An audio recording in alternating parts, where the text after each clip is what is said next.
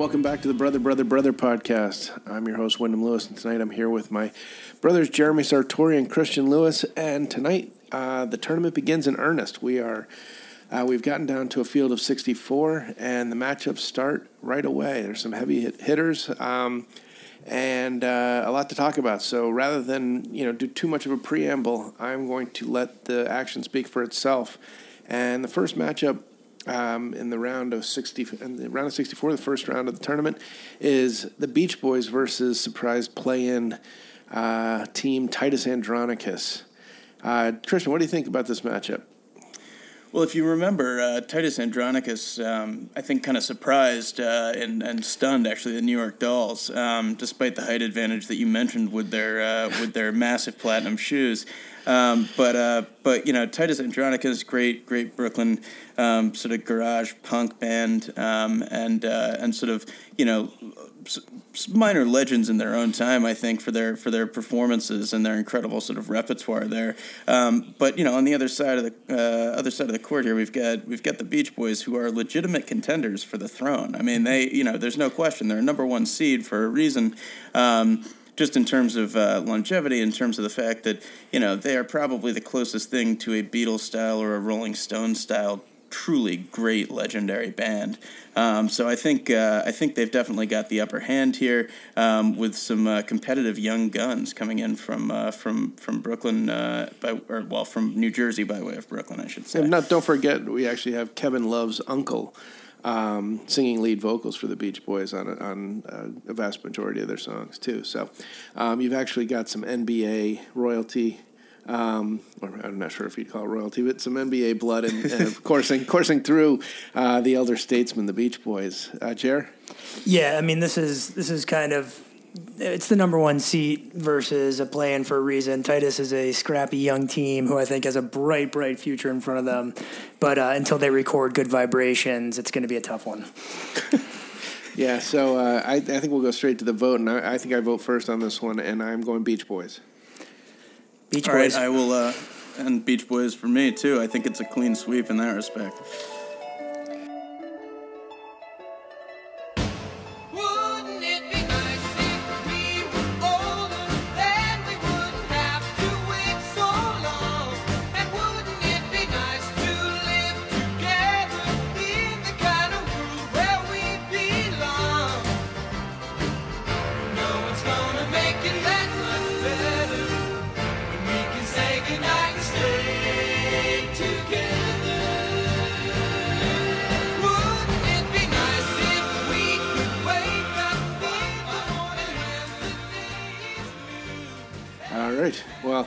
The next matchup is a is a uh, this is a, a, pretty decent Donnybrook from the early '80s, early to mid '80s. Um, we've got the Dead Kennedys versus Husker Du.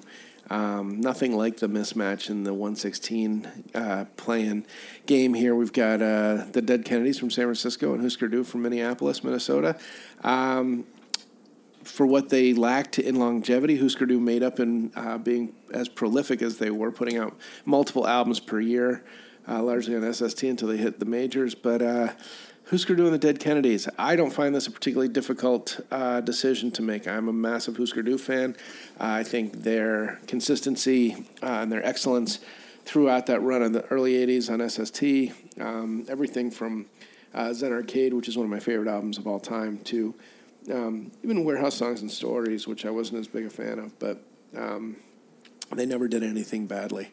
Uh, that said, the Dead Kennedys put out Fresh Fruit for Rotting Vegetables, which get, garner them consideration on, you know, any of the best albums of the '80s list. But uh, I think one of the best one of the best punk rock albums of all time for sure. Yeah, and uh, so I'm going to kick it over to you guys to to hash this out. I, I don't have a very difficult decision here.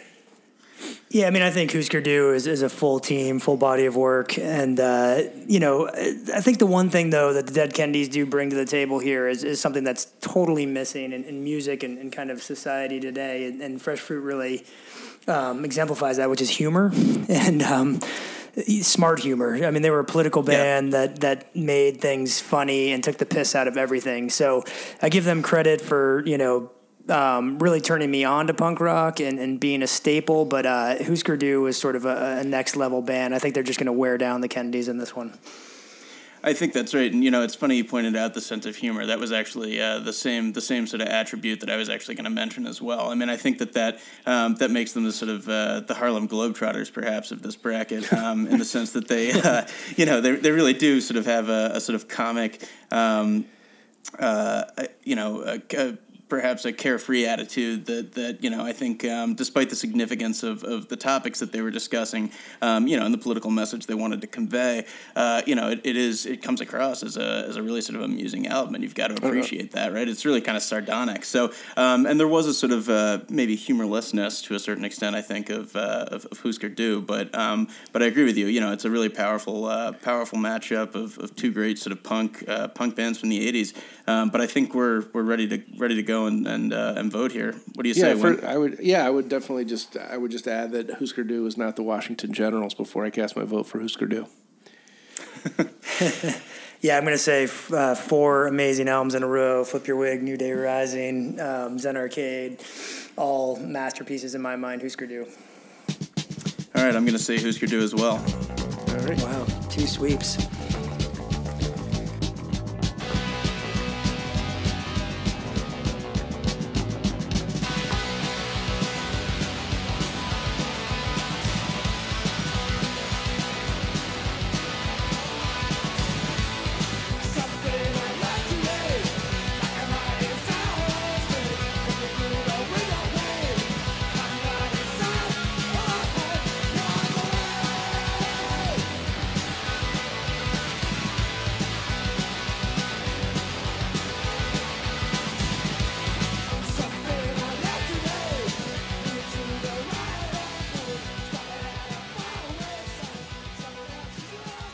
Next up is Eagles versus Rage Against the Machine. Uh, a obvious uh, matchup. And speaking of hilarious, uh, the Eagles versus Rage Against the Machine. So, uh, Christian, I'll let you take this. All right. Well, I think um, you know if this were uh, if this were a boxing match, um, I think we would know who's going to win here. Um, but uh, but unfortunately, um, no. It's uh, it's it's not a contact sport per se. Um, you know, I think the the Eagles, of course, are are I, I think probably a, a heavy fan favorite here. Um, perhaps uh, perhaps the Duke um, of uh, of this bracket. You know, really the sort of the Death Star. Um, and uh, Don Henley, I think, is probably the Grayson Allen um, of uh, of this particular tournament as well. But um, you know, I think on Rage Against the Machine, okay, the differences are, are much more glaring than, than the similarities in terms of uh, in terms of the style of play here. Um, Rage Against the Machine significantly more political, um, heavy, uh, you know, really sort of heavy metal funk influence. Um, also, uh, a rapper as a lead singer as opposed to uh, a drummer and a d bag. Um, so uh, you know, I think that I, I think that I will I will turn it over to you guys, but I think you know the the the the really the striking differences in their style of play. I mean that you know Rage Against the Machine is is um, probably uh, the the the less uh, less sort of broad appeal um, to uh, to their fan base, or you know, as far as their fan base is concerned, it's a much more sort of niche style of music, um, but uh, but definitely a, a strong performer. So, what do you think, Jeremy? Yeah, I mean, it, it's a tough one for me. You've got a lot of uh, position players on the Eagles that are all sort of stars in their own right. Um, but it is, it's kind of the Duke of, of the music world where you, you, you can't help but hate them. And, uh, you know, with Rage, um, I got to say, I've just never been a fan of, of the rap. Um, rap rock combination. I'm, I'm a huge hip hop fan and I'm a huge rock fan, but it, it rarely is put together well. And they are the best by far, but I do think they get a couple penalty points for spawning a lot of bad imitators. Pod. and um, but you know, then Yeah, again, the Eagles have an easy listening, you know, uh, trail of dead as well. So I don't know when um, you're Yeah, the I- I- one who probably lived the Eagles more than either Christian or I did. No, it's, I mean, there is something nostalgic. Every time I walk out of a Dodgers game, I, I look out at the sunset and I'm like, oh, it looks like an Eagles album cover. Um, I think this is the Laurel Canyon sound versus the Battle of Los Angeles. And um, I, I, there's something. There's something about hating the Eagles that's become too easy. It's sort of like people who say that their least favorite word is moist. It's you know, yeah, it's a shitty word, but um, you know it's not an original thought. It, they're just parroting something somebody else said. When I go back to listen to the Eagles, there's a bunch of crap I hate by them. Uh, you can't deny how massive they were, and you can't deny. Uh, I mean, the best-selling album in the history of America, and I do like some of their more country tinged stuff. Um, I could live without ever hearing Hotel California again. Uh, but then again, um, you can't really blame a band like Rage for um, spawning their imitators. It's sort of like blaming Quentin Tarantino for every shitty movie in the '90s. Um, that said, I just can't. I can't give the nod to Rage versus the Eagles. Just the Eagles are too big and too much of a behemoth.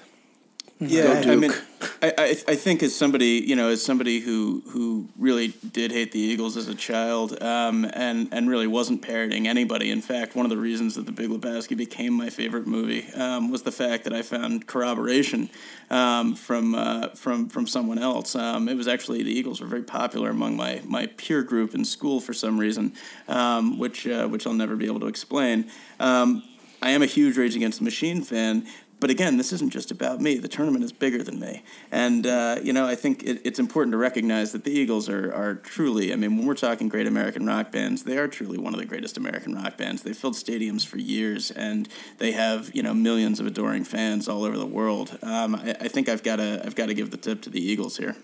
I'm I'm shocked, but I'm I'm in agreement with both of you. So um, yep. we can Eagles, we Eagles. Can, yeah, the Eagles has landed.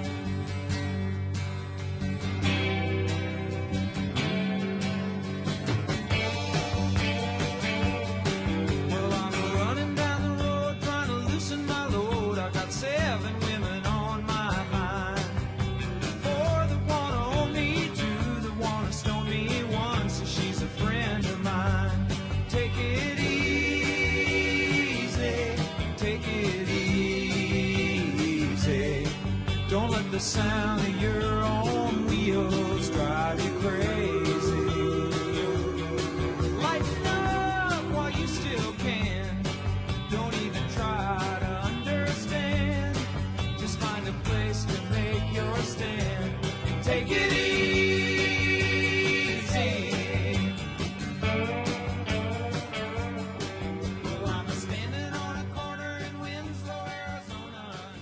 next one up is Steely Dan versus the Smashing Pumpkins in a uh, noodle off.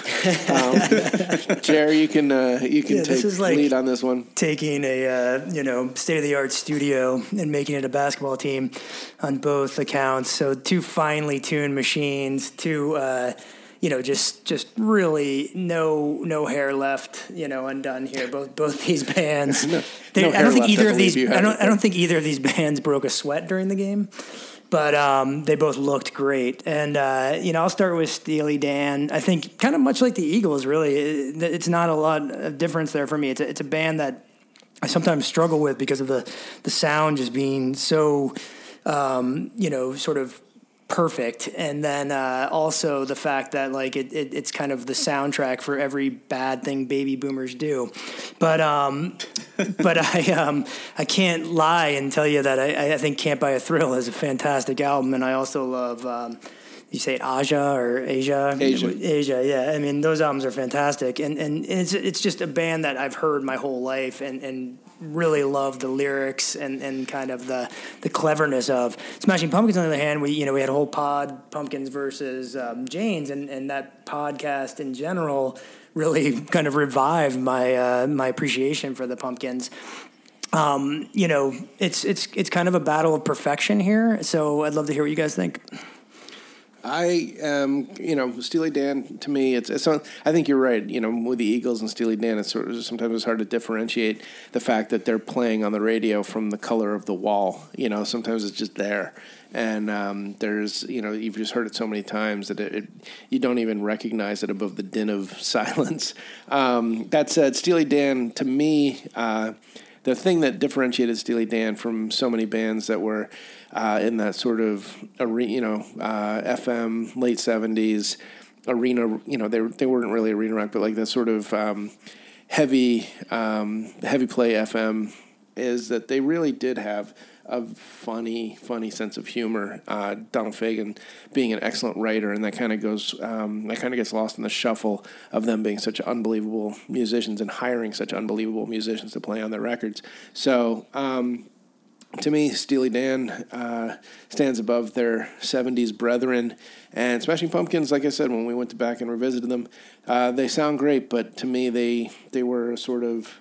Um, they they had a major impact in the time that they existed, but at the same time, they don't have a ton of staying power for me. Well, you know, it's interesting that uh, that you mentioned Wyndham the uh, the the sense of humor that um, that, that Don Fagen had. I mean, I certainly uh, I, I, made an attempt to read his um, his autobiography uh, last year um, and couldn't handle it at all. It was absolutely brutal. Um, so uh, so that definitely you know knocks a few points off for me. I, I, did take the one funny takeaway from that though was the fact that they named their band Steely Dan after a strap-on dildo from William Burroughs' novel Naked Lunch, um, which was the Steely Dan three from Yokohama.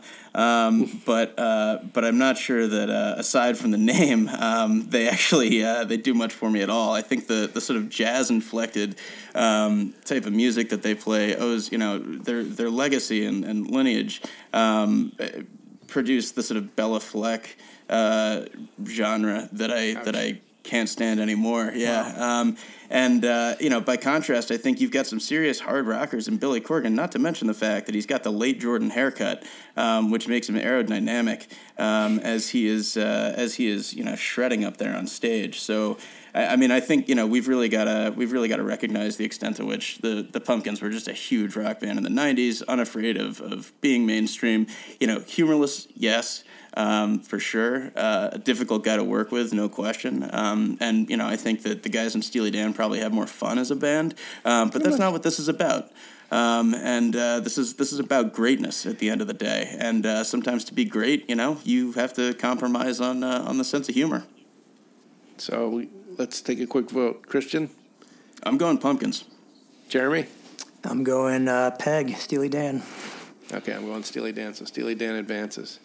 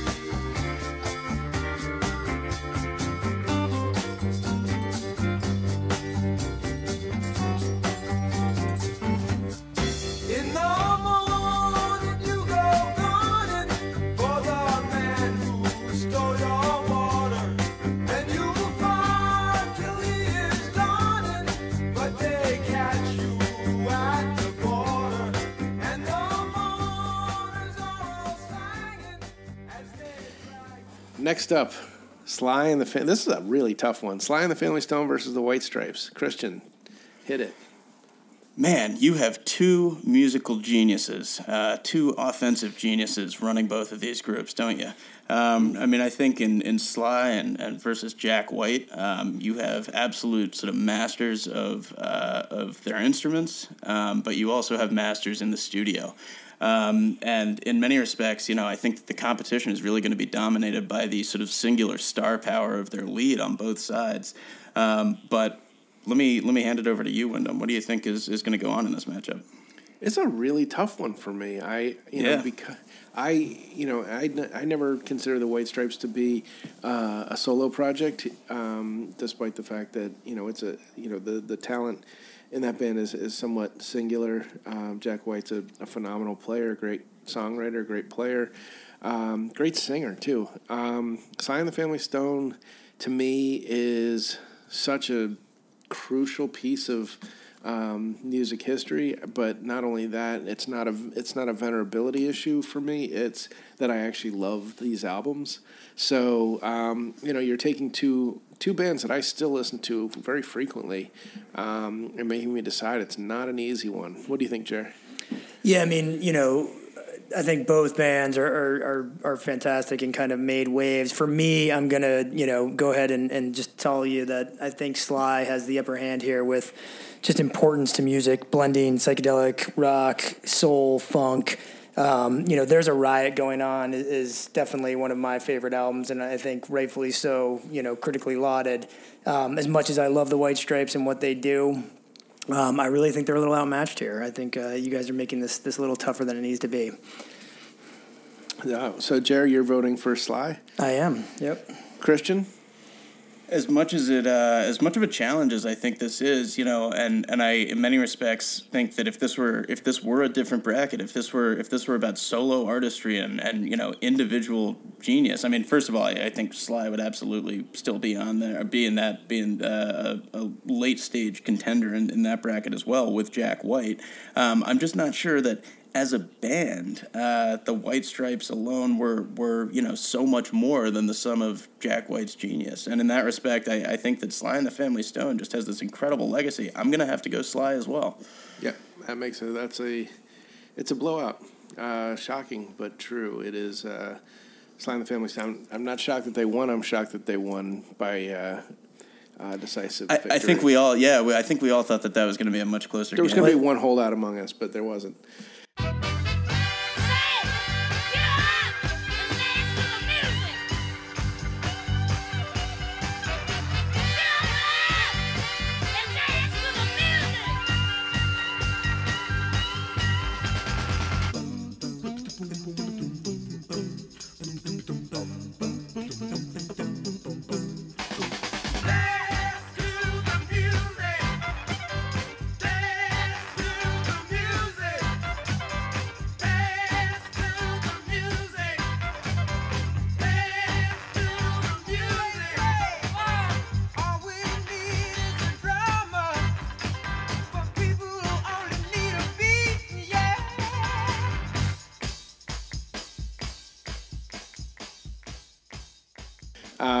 so next up is uh, oh this is a this is a good one. This is a a, a battle of the bulge. Um, Boston versus Bon Jovi. This is um, definitely a lot of feathered hairdos flying back and forth down the court. And bleached teeth. Don't forget yeah. the yeah, bleached teeth. A, yeah, there's been a there have been a, a lot of uh, feather roach clips uh, utilized during the listening to both of these bands. So Boston versus Bon Jovi and Jared, I think you're up for uh, yeah. the conversation. Well, I mean, Boston was a Defend My Year band on our first, very first podcast, and uh, and it also is a perfect album. So, but I mean, it really is that quintessential kind of. I just think of like people with you know large box brown vehicles down by a lake and pull top you know, beer cans flying everywhere with really short jean shorts every time I listen to that album, and uh, lots of feathered hair and bikini tops. Um, bon Jovi, on the other hand, is, is you know, a acid wash and, uh, you know, as big a hair as you can get. And it's also two places I live the most Boston and, and, and New Jersey. So, um, you know, I think Jovi has its place in time. I mean, they're, they're a huge band, still to this day, beloved. Um, in Boston, you know, I think I'd like to say two albums worth of, of really good material, one being perfect. Um, and both bands kind of, you know, defined hair metal, hard rock, um, cock rock, arena rock, whatever you want to call it. So uh, this is a tough one. Um, I'll hold off on my pick and hear what you guys have to say. Go ahead, Christian. Sure. I mean, I think I think you've really, you know, you've you've definitely um, uh, definitely outlined, you know, the, the important factors in this in this game. Um, three tube socks for every player, um, and uh, you know, I, I, think Bon Jovi. The interesting thing for me is really that they um, they don't seem to have ever really evolved past the one one sort of very distinctive sound. You know, they're one of these bands that I recognize them instantly every single time I hear them on the radio or anywhere else. All of their music to me sounds very very similar, um, and that includes you know late I mean sort of '90s Bon Jovi, um, even the early 2000s stuff that came out. Yeah, I mean, I think they had a hit this year. Exactly. Um, certainly had a he had an advertising campaign for somebody. I can't remember who it was, but um, no, it's I mean it's and it's just it's consistent in that way. Um, but it also requires you to have liked it when it first came out. Um, and uh, and I think in that respect, you know, Boston really is is just. I mean, for me, it's yeah, it's a mind blowing album. I mean, the the original, the the um, eponymous uh, sort of debut is, is so strong um, that just you know, to me, that sort of I think probably probably tips the scales in, in their direction. I, I think that they're uh, the the better performer at their peak. So, um, but but I think it's. Are we ready for a vote? Yeah. All right, so I'll, I'll tip it off, and uh, I'll say it goes to Boston. Yeah, I'm going to say uh, a perfect album definitely holds you in high regard, Boston. Yeah, I just never. Uh, bon Jovi, I appreciate the uh, craftsmanship, don't really like the music, so Boston it is. Boston in a landslide.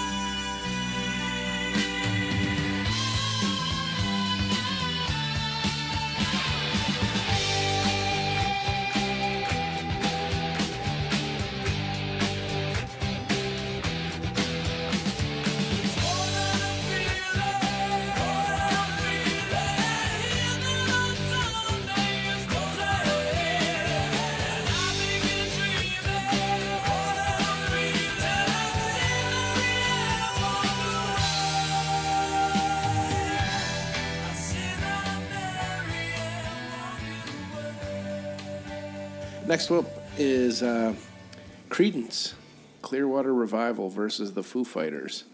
Uh, this is. Do we want to go straight a, to vote on this one? yeah, I think we can.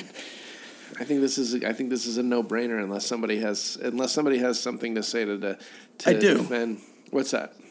All right, I think that the Foo Fighters. I mean, honestly, uh, were one of the you know one of the biggest, strongest, best, sort of most dynamic rock bands of the '90s. Um, they were you know, off the heels of a tragedy, uh, Dave Grohl, uh, a, a, phenomenal rock drummer, um, one of the best ever without question, uh, decided that he would mix things around. He would go from the five spot to the one spot on the court. Um, and I was going to pull know, the Friday Night Lights analogy where the uh, the star get, gets knocked out and the, and the young apprentice has to step yeah. forward. Well, no, that's right. I mean, but so it, it's incredible to me that he was able to do that. Um, and you know, the fact that he's he is such a, a decent singer, and um, I mean, I, I, was was about to say such a great, and then I, I had to stop myself. Not not a great singer, but a decent singer. Um, and uh, you know, with a couple of really massive hits in the '90s, it was a time when you know, sort of corporate radio dominated the airwaves, um, and I think the Foo Fighters were consistently better than the rest um, for for really my entire childhood. Um, yeah. And uh, and I'm a huge fan of the guy himself. So I mean, I, I you know I think um, I would certainly recognize that that CCR's contribution is is immense. Um, but I do think that uh, the Foo Fighters deserve you know deserve a, a serious consideration. I think it's closer than you guys think. I, I don't dislike the Foo Fighters. I like the Foo Fighters. Uh, I love Dave Grohl. Um, I love the movies that he makes. He, he turned into a great documentarian as well. Um, I just think in this case, CCR is is uh, the juggernaut. It's less about how uh, the quality of the Foo Fighters and more about the domination of CCR. Yeah, I just think they're I outmatched think here. I think they're uh, they're the team you want to root for in life, but they're uh, way outmatched in this matchup. Yeah. So, thanks for playing, Foo Fighters. Uh, CCR moves on.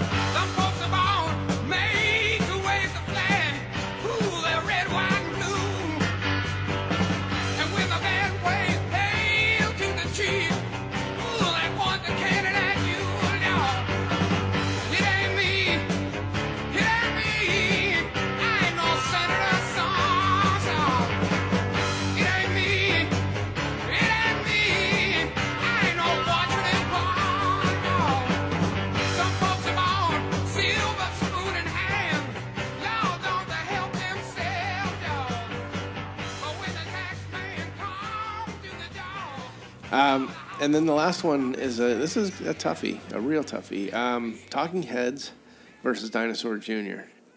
And um, I think I have the the ill fortune of, of leading off this conversation, being a big fan of both. So I'm going to say that um, to me, you know, Dinosaur is the hometown team. Uh, they were uh, the local. They were a local band uh, where I went to college. I've been familiar with them for a very long time. I love them. I think they're great. Um, Talking Heads. I find um, that I don't revisit as much as I thought I would. And actually, I'm one of those people that doesn't. Uh, that sort of isn't hugely fond of their catalog post um, burning down the house. I was not a big fan of um, loading loading up the team and uh, doing stop making sense. Um, it was a, it was an album that that sort of seemed to play in every kitchen I worked in uh, as a young person. Every uh, restaurant I played in during cleanup, it was always stop making sense. Um, that said, I love '77. I love Remain in Light. I love um, your music. I think the Talking Heads are incredibly influential and an important band. I also really like their music. It's a toughie though because I'm a huge Dino fan and they're the home team. So, you know, um, I, I, think for me the the X factor here is is really going to be team chemistry. Um, and you know, one of the real challenges that Dino has is just that those guys just hate each other. Um, you know, and it's uh, I, think that one of the real one of the you know real sort of important factors. I mean, they're able to play together well most of the time, um, but I think one of the big sort of uh, sources of disruption for them over the years has, has been this uh, this relationship between J Mascis and Lou, Bar- uh, Lou Barlow. Um, you know, two two pretty sizable stars in their own right, um, but definitely uh, definitely have issues sharing the rock. Um, so, you know, in, in that sense, I, I, think Talking Heads is a pretty star studded team. Um, they've got a lot of experience on a big stage, uh, namely, you know, the early days in, at CBGB's where there was just a, a tremendous amount of talent, um, and, and they were really able to, uh, to shine uh, even, even in that. Um, even in that uh, environment. So, well, Jerry, you're you're more familiar with the acrimony within the Talking Heads than Christian might be. Um, I wouldn't I wouldn't say that uh, team chemistry was a huge yeah, plus for the say, heads. Yeah, the heads were although actually. The rhythm, although no, no, the rhythm was, section is married.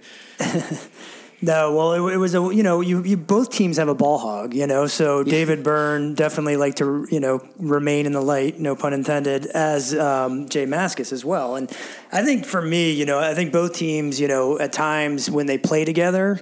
Are, are beyond fantastic, and, and, and you know, hence the the second and third Dino album under Dinosaur Jr and then I think the early years for Talking Heads, and I, I'm I go a little later than Wyndham. I thought Little Creatures, their their sort of breakout huge album, it was, it was a big part of my childhood, and I, I really think it's a great album as well. They sort of fell off after that, but um, but I think that you know you, you really had sort of frontmen and taking over the ball and, and not passing towards the end of, of you know Dinosaur Juniors are still going on, but it's very much a J Mascis thing. Where where it comes down to to me is evolving. You know, I think Jay Dino does one thing well. You know, they drive to the net very aggressively.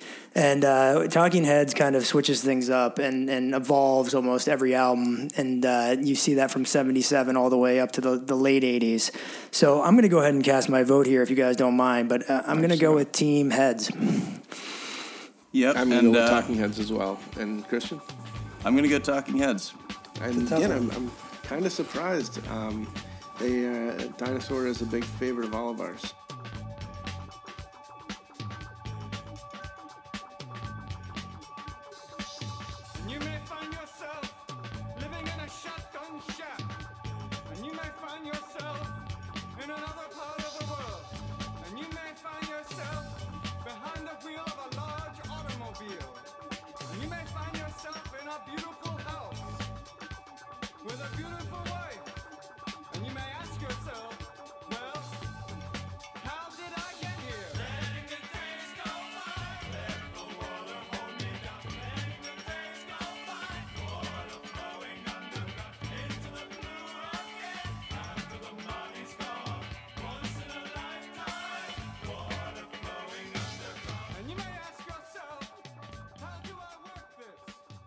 Uh, some real surprises in the first uh, day of action here, and uh, we're going to take a quick break, come back, and uh, before the uh, the slate of night games happens, um, and we'll kick off with a battle of the old Oldsters, uh, Lyn- Lynyrd Skynyrd versus Jefferson Airplane. But we'll be right back.